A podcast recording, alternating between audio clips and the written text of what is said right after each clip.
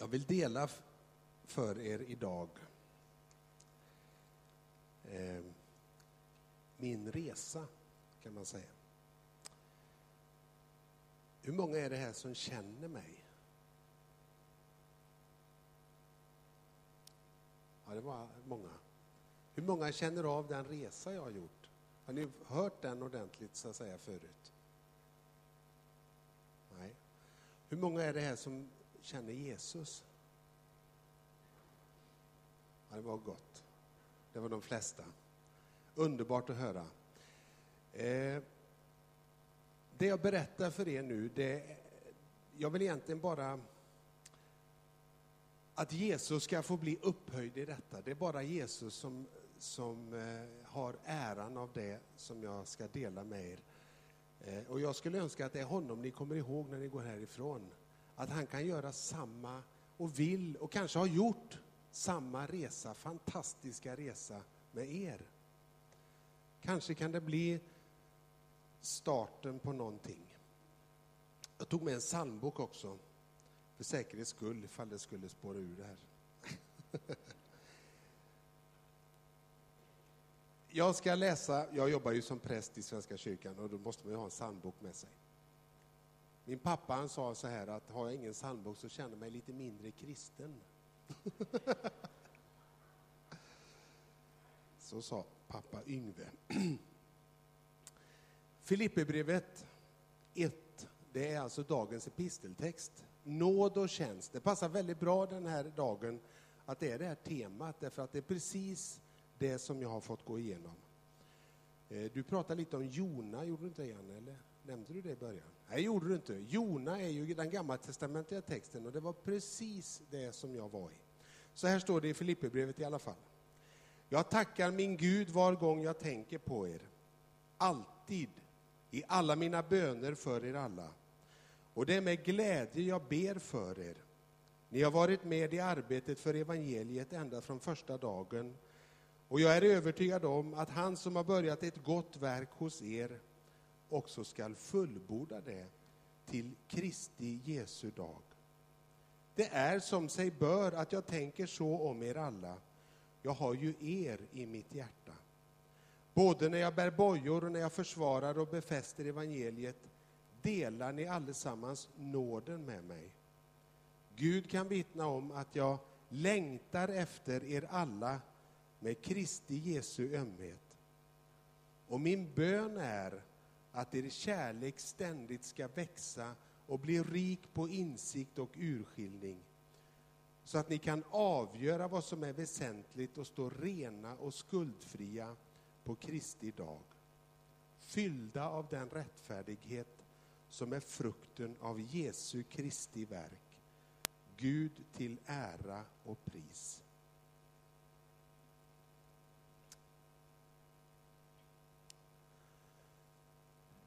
Så här, jag ska säga så här. Jag började skriva min predikan i stor stil. Jag brukar skriva ner allt jag säger. Och så kommer jag på, här kan man inte stå och läsa innantill. Här får jag göra stolpar. Det var bara det att så blev stolparna längre och längre. Så det blev ju, så det, om jag kommer av mig lite så får ni ha överseende med det. De här orden kom till mig. Så här kan jag inte hålla på. Jag måste börja läsa teologi. Det var en hästspark. Det var en pisksnärt. Rakt in i mig. Och det var startskottet på när jag började resan in i att bli präst. Det var en eftermiddag. Jag jobbade i Uddevalla kommun.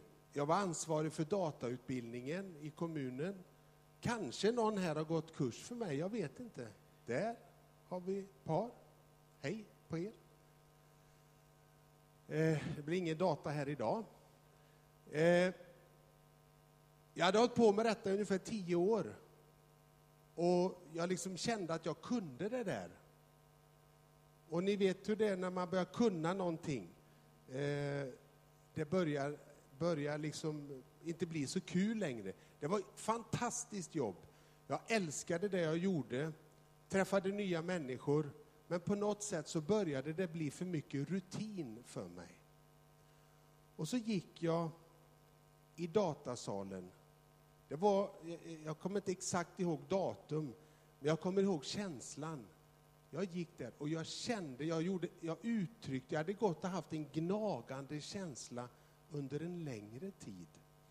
Och det var att jag kände mig som Jonas i valfiskens buk. Har ni varit i buken på en fisk någon gång? Nej, det har ni inte. Men kan ni tänka er att vara fullständigt bakbunden, fullständigt, vad ska jag göra? Vad ska hända med mitt liv? Fanns ingen väg ut. Där var jag, så kommer de här orden. Så här kan jag inte hålla på. Du måste börja läsa teologi.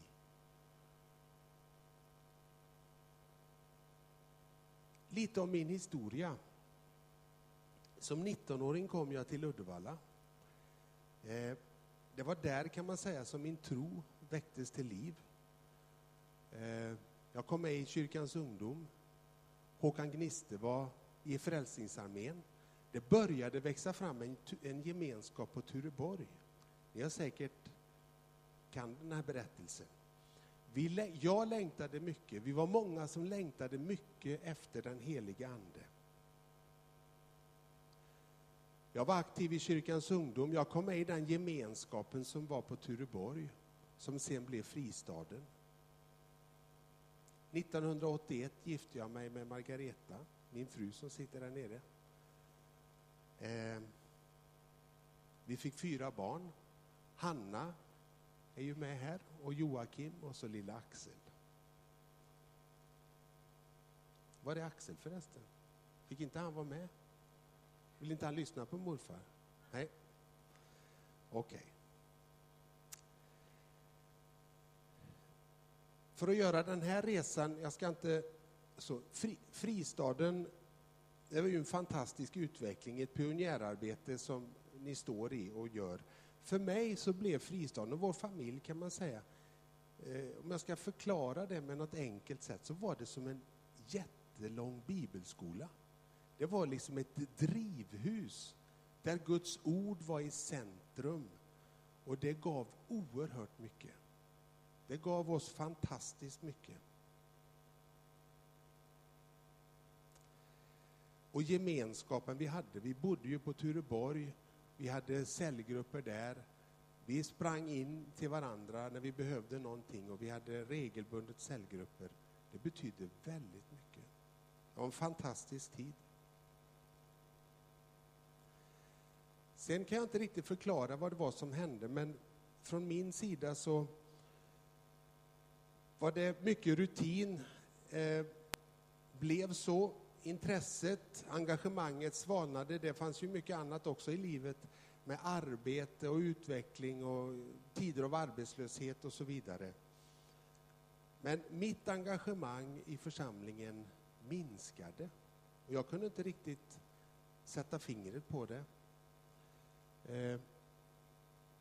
När man läser om Jona, i den känslan jag gav uttryck för, så är inte det särskilt positivt. Låt mig läsa lite för er. Jona, han gick ut till Nineve och profeterade över staden. Om 40 dagar ska Nineve förstöras. Och då står det, folket trodde på vad Gud hade sagt. De utlyste en fasta, och alla, stora som små, klädde sig i säcktyg. Och så står det sen lite längre fram. När Gud upphörde med vreden mot Nineve, då står det så här, då blev Jona missnöjd. I vredesmod bad han till Herren, Herre, var det inte det jag trodde redan där hemma?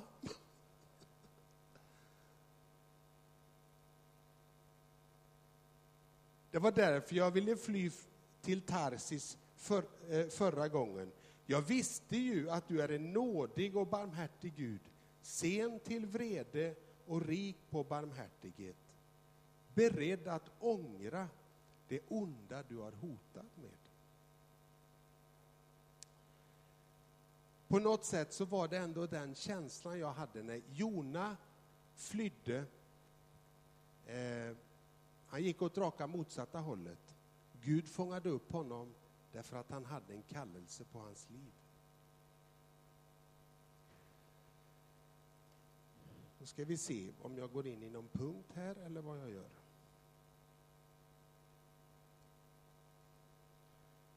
–1996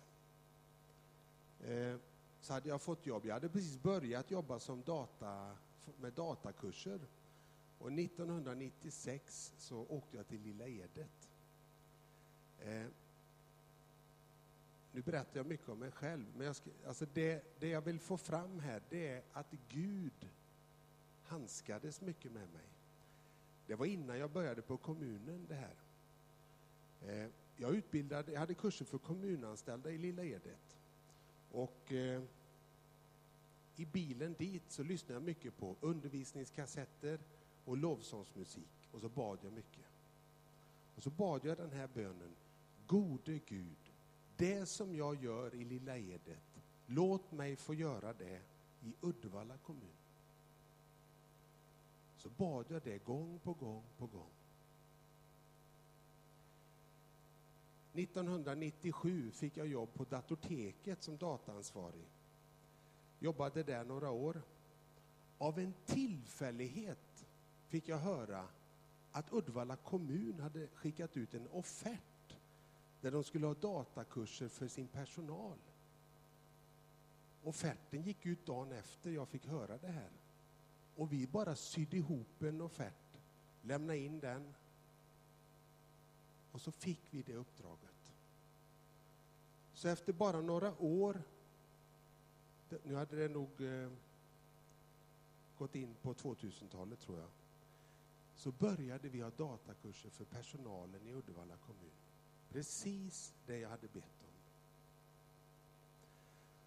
Och det är när jag hade hållit på med detta under några år som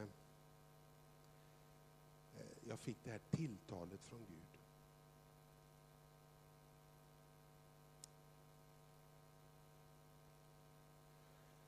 Och så till den där dagen. Det var ju 2005 som det här kom till mig väldigt kraftigt. Det var en blixt ifrån en klar himmel. Och det var något jag inte kunde komma bort ifrån. Jag vet inte om ni någon gång har... Mycket det far ju bara rakt igenom. Det kommer man aldrig ihåg. Men har ni fått någonting till er någon gång som ni bara inte kan släppa? Det bara sitter där. Man blir aldrig av med det. Och så var det för mig den där gången. Jag kunde inte släppa det. Så jag gick och tuggade på det några dagar. Men hur ska jag göra nu? Jag är ju snart 50 år, tänkte jag. Så jag gick hem. Jag bad min fru sätta sig ner. Jag valde ett tillfälle. Och så visste jag liksom inte var ska jag börja någonstans? Så gick jag hem till min fru. Och så sa jag till henne. Det är någonting jag vill göra, sa jag. Jaha. Får jag säga vad du sa? Så sa jag så här. Jo, jag vill börja läsa teologi. Vet du vad hon sa? Ja, sa hon. Något måste du göra.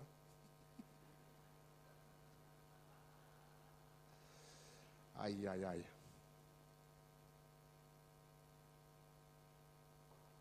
Jag samlade familjen på en middag någon par veckor senare. Jag tror alla var hemma. Och då berättade jag också där. Det är någonting jag vill berätta för er. Och jag tror det var du, Joakim. Kommer du ihåg det? Jo då, jag kommer ihåg det. Då säger Joakim så här, att du ska läsa teologi. Jag tror jag hade sagt att jag skulle börja plugga eller någonting. Sen började en fantastisk resa alltså. Jag var ju tvungen att göra högskoleprovet. För jag hade ju liksom inga gymnasiebetyg att komma med. Bara det här att fylla i blanketter och skicka in till universitetet. Den 19 januari, vad är det idag? Det är den 24. För 5 dagar sedan var det 10 år sedan jag började studera på universitetet.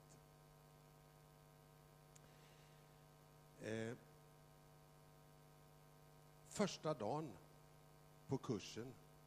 Jag har haft föreläsning en timme eller så ska vi ha fikarast. Så går vi ut och så sätter vi oss och fika. Oj, var ska jag sitta? Så jag satte mig på en stol där. Så kom det en, alla var ju 22 år typ alltså. Jag tänker. Så kommer det, sätter sig en kille framför mig. Så tittar han på mig och säger, hur känns det att plugga när man är så gammal? Så jag har ju jobbat med mitt självförtroende hur länge som helst, va? Ja, det är helt otroligt. Och sen så var det, hade vi också någon samling där, så kom det fram en flicka till mig, en ung tjej. Och så började hon prata med mig precis som jag var någon liksom. Och jag visste inte vad jag skulle säga. Hon liksom ställde såna här intelligenta frågor och sådär. Då hon blandade ihop mig med fakultetens dekanus. Det är alltså den högsta tjänstemannen på fakulteten. Ja, då var ju liksom, fick jag ju säga det. Ja, jag är också student, sa jag.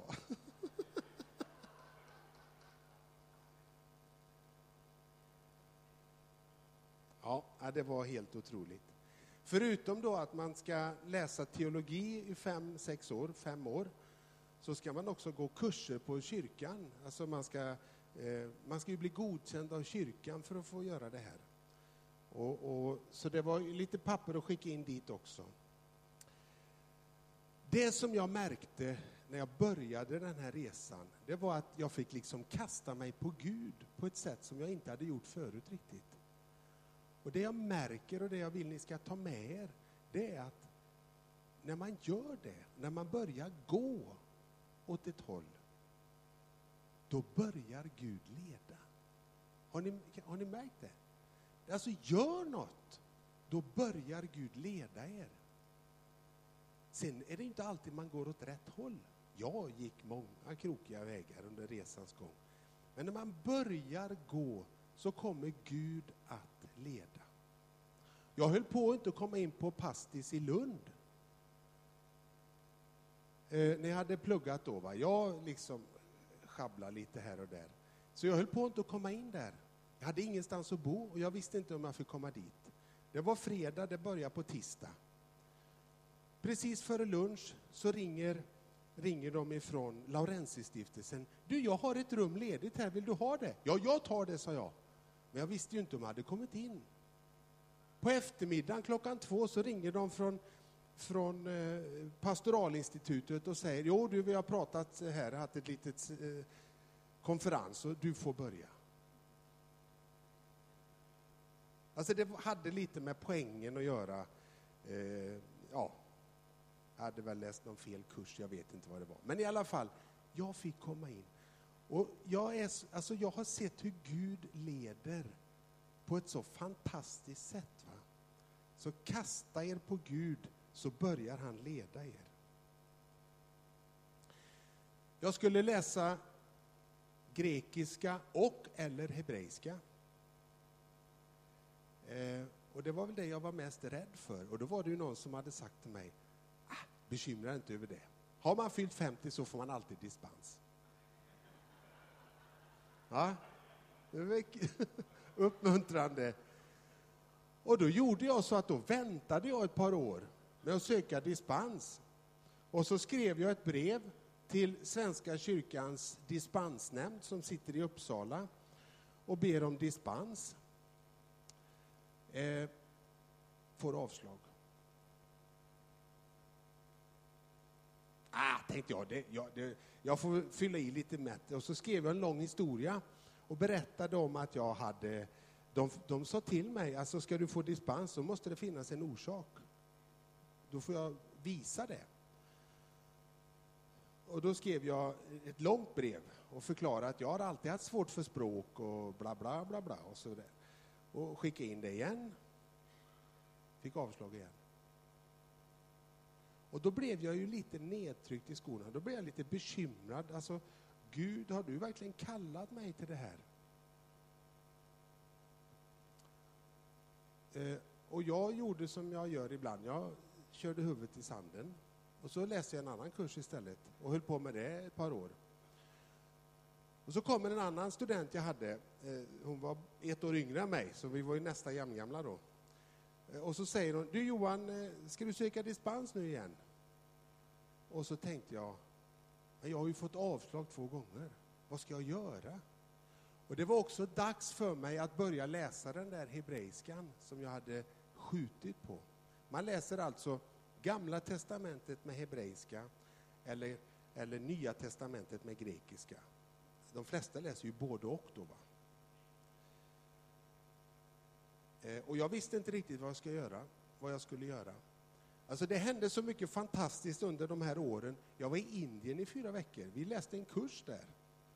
Och var i Varanasi, vi var i Jaipur och New Delhi. Och det var under februari månad 2008. Och så skulle den här kursen i hebreiska börja där. Och jag kom lite sent till den. Och de hade ju sagt så här, ja, läser du hebreiska då kan du bara läsa det liksom. Kan du inte plugga något annat? Är det någon här som har läst hebreiska? Vad skönt, då kan jag ju säga vad som helst. Nej, men liksom det är inte helt lätt språk. Och jag som då hade svårt för mig. Och jag kände liksom att det här blir det tuffaste jag gör i den här utbildningen. Jag kommer tillbaka från Indien. Vi börjar plugga andra kurser. Och jag kommer då 2 veckor för sent till den här kursen i hebreiska. Lite dåligt självförtroende kan jag lugnt säga. Jag går till den här salen. De har börjat. Och där inne sitter det massa unga studenter. Ivriga, smarta, ställer smarta frågor och sånt där. Och så är jag precis på väg in där. Och så bara sätter det stopp för mig. Jag vänder i dörren och går därifrån.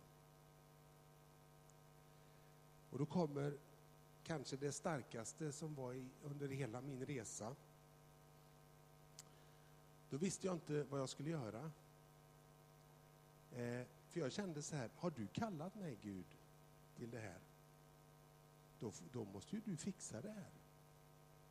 Och jag bad lite till Gud sådär, men gode Gud, nu måste du hjälpa mig. Nej, sa jag. Gud, sa jag, nu har du problem. Det här tar inte jag, alltså det är ditt problem det här. Jag fixar inte det här. Så är jag på väg att gå genom universitetet. Jag ska gå ner till spårvagnen för att åka hem. Ganska nedtryckt i skorna. Så tänkte jag måste ju få prata med någon. Så tänkte jag smiter in till Sion. Så gick jag in till henne. Och hon fick ta sig några minuter med mig där. Och så säger hon till mig så här. Ja, säger hon, Johan, jag kan ju inte hjälpa dig. Det var ju precis det jag behövde höra då. Så jag vände mig om. Jag kommer ihåg detta som det var igår.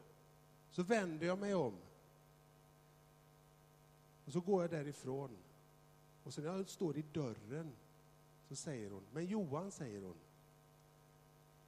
du kanske ska kolla om du har något funktionshinder. Vad då funktionshinder? Det fanns inte på min karta. Men jag var ju beredd att ta alla möjligheter.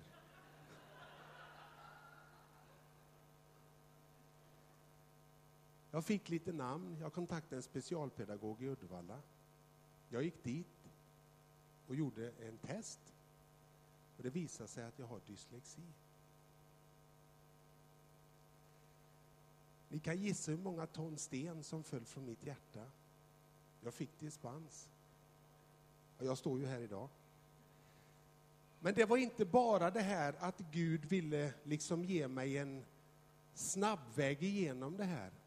Utan helt plötsligt fick jag en förklaring för hur hela min skolgång har varit.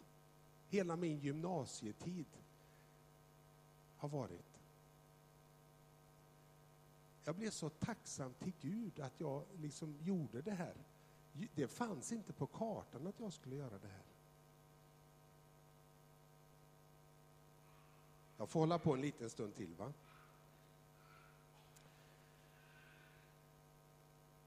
När jag gick ut gymnasiet så fanns det här i min tanke. Aldrig mer studier. Nu ska jag ut och jobba och tjäna pengar.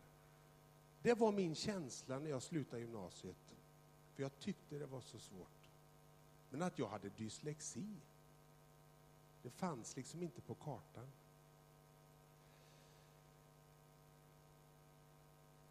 Filipperbrevet 3:6.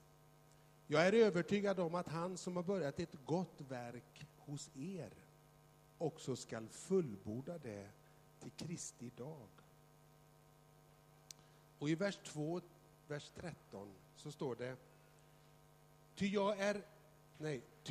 Gud är den som verkar i er både vilja och gärning för att hans goda vilja ska ske. Jag har nog funderat mycket på det där. Hur kan Gud verka i oss både vilja och gärning så att hans goda vilja ska ske? Jag tror, mina vänner, att Gud är mycket större än vad vi föreställer oss. Han är så oerhört mycket större än vad vi någonsin i vår vildaste fantasi kan tänka oss. Han kan använda precis vad som helst för att göra vad som helst. Jag hade konfirmander idag på förmiddagen och då fick vi upp det här. Vad är att vi bekänner ju att Gud är allsmäktig. Vad innebär det? Vi tycker ju inte att han är det eftersom det är så mycket krig och elände. Men han kan göra precis vad som helst. Ställer du ditt hjärta och din vilja till förfogande så kan han röra och göra precis vad som helst. Det har jag sett under de här åren. Den 15 januari i år var det 4 år sedan jag prästvigdes. Under mina år i fristaden här så reste jag ju några år ut till Smögen och hade en bönegrupp. Ingrid var ju med. Det var ju fina år. Vi hade ju underbara möten. Nu förstår du varför jag pratar så mycket. Men vi predikade och vi bad och vi åt gott och vi bad och vi bad och vi ropade till Gud om väckelse. Och mitt första år som präst gjorde jag i Herrestad. Sen kom jag ut till Smögen som präst. Och fick vara där i några år. När jag började på den här resan så funderade jag lite. Jaha, vad vill jag vara för präst då? Och då var det ju mycket det här att Herrestad är ju en ganska fin församling. Men där är det ju 2 präster så det finns ju ingen chans att få komma dit. Jag hade varit ute i Smögen i 3 år. Så blev tjänsten ledig ute i Herrestad. Så vid årsskiftet jobbar jag ute i Herrestad. Och det är en fantastisk kyrka. Det är ju väldigt annorlunda här. Det hände ibland när jag sätter upp alltså psalmnumren. Sådär. Har man dyslexi så är det lätt att vända. Så helt plötsligt så sjöng församlingen fel psalm och sådär. Men det är ju små roliga anekdoter. Det är ju inga allvarliga saker. Man kan ju göra värre saker.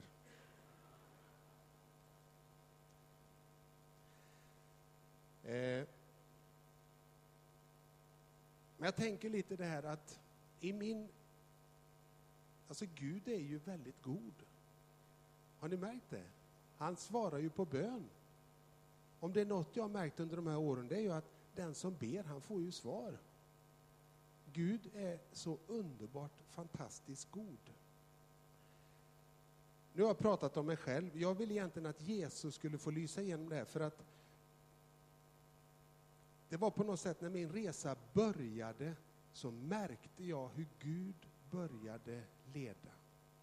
Gud började styra det hela. Och kunde han göra det med mig så kan han göra det med vem som helst. Vad nu Gud har kallat er till. Jag vill backa tillbaka några dagar i våra texter. Och jag vill backa tillbaka till 13:e jul. Då var det 3 vise män som följde en stjärna. Och jag skulle bara vilja dela, jag måste få predika, nu har jag bara pratat om mig själv, så jag måste få predika, ge er någonting som ni kan bära med er, som har gett mig väldigt mycket. Det vi kan lära av de här tre vise männen som var, de följde en stjärna. Och det vi kan lära oss, och det som jag fick lite göra i det här, det är att när stjärnan visar sig så måste vi vara beredda att bryta upp. Omedelbart bryta upp. Det kan vara en utmaning för oss. Och Gud kan leda på många olika sätt utanför gängse ramar. Det kan vara mot det okända. Det kan vara något riskfyllt. Tänk er att stjärnan är vår tro. Och vart leder den? Till Jesus.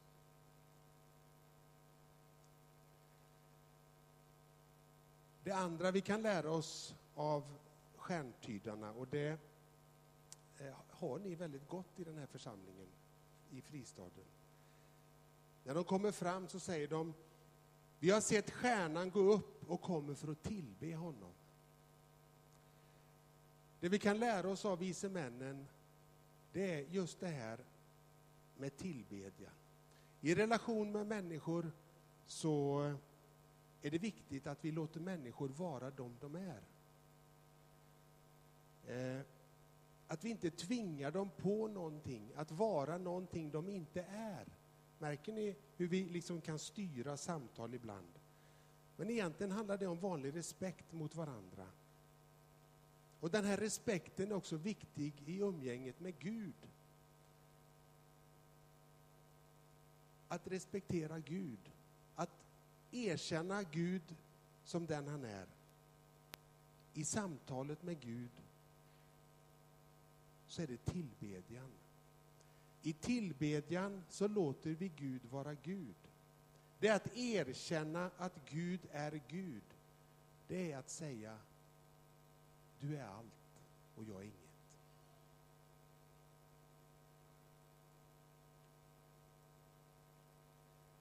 Eller som i dagens evangelietext, jag undrar hur många som vågar sig närma sig den.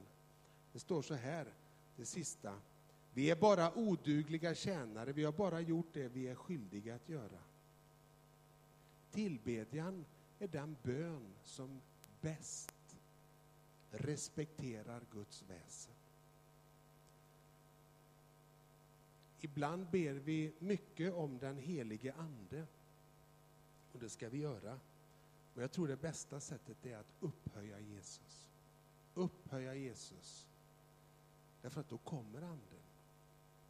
Anden är hjälparen som pekar på Jesus. Jag har själv märkt det. Jag märker ofta hur anden leder mig. Det var lite lustigt, för jag hade en lektion en gång om den heliga ande. Och jag pratade om den heliga ande. Och jag vände och vred på det om den heliga ande. Så på slutet lite så kom jag in på det här att den heliga ande pekar ju på Jesus. Då kom smörjelsen. Då hände det något. Och då bara vum, sa det bara liksom. Då kände jag ju det bara vum. Alltså det var något konstigt som hände. Så att upphöja Jesus, tillbedjan.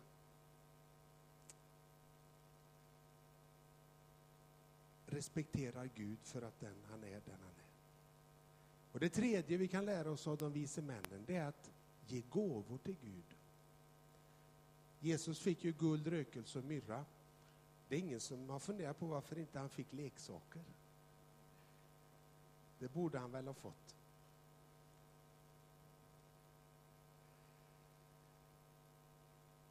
Men har ni tänkt på det någon gång att Jesus är ju skaparen av allt. Han äger ju allt. Vad ska då vi kunna ge honom?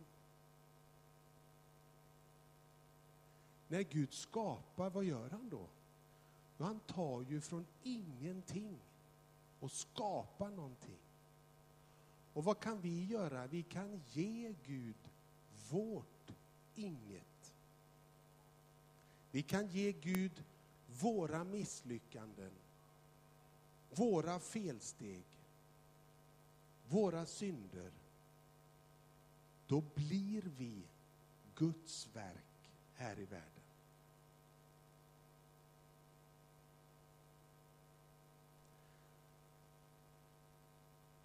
Om alla sjuka inbillar sig att de är friska, ja, då behöver vi ju inga läkare. Eller de går åtminstone inte till läkaren. Så är det ju, va? Om vi inbillar oss att vi klarar oss på egen hand och kan ta hand om våra egna synder och snedsteg, vad det nu är för någonting, ja, då behöver vi ju ingen frälsare. Då är vi ju, klarar vi oss själva. Så är det ju.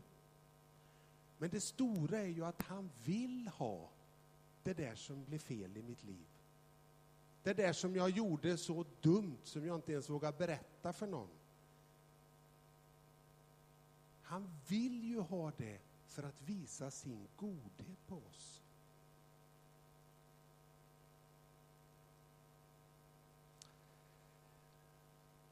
Min resa har varit fantastisk, och nu är jag ju placerad ute i Herrestad församling. Nu var Dan Blesser där och predikade idag, så snodde han ett tillfälle för mig att få predika. Men fick jag komma hit istället, underbart. Jag får ju vara lite mer kortfattad där, jag kan inte hålla på som jag har gjort nu i 33 minuter. Men jag tycker det är fantastiskt att få vara här, och nu vet ni lite mer om mig. Jesus har verkligen tagit mig i kragen, kan man säga. Och satt mig, tror jag, där jag ska vara faktiskt. Jag är nog samma Johan för många av er. På så sätt är jag inte jag har inte gjort någon personlighetsförändring. Så sett, inte än i alla fall. Utan jag är samma, vad sa du? Jag är ganska lik mig, ja, precis. Just det, så var det han var. Tänker kanske några här. Så att, men jag vill bara uppmuntra er till att våga ta steg. Våga ta Gud i hågen. Våga röra er. Våga gå. För att då kan Gud leda er. Amen, säger Anne, och det säger jag också. Gud välsigne er.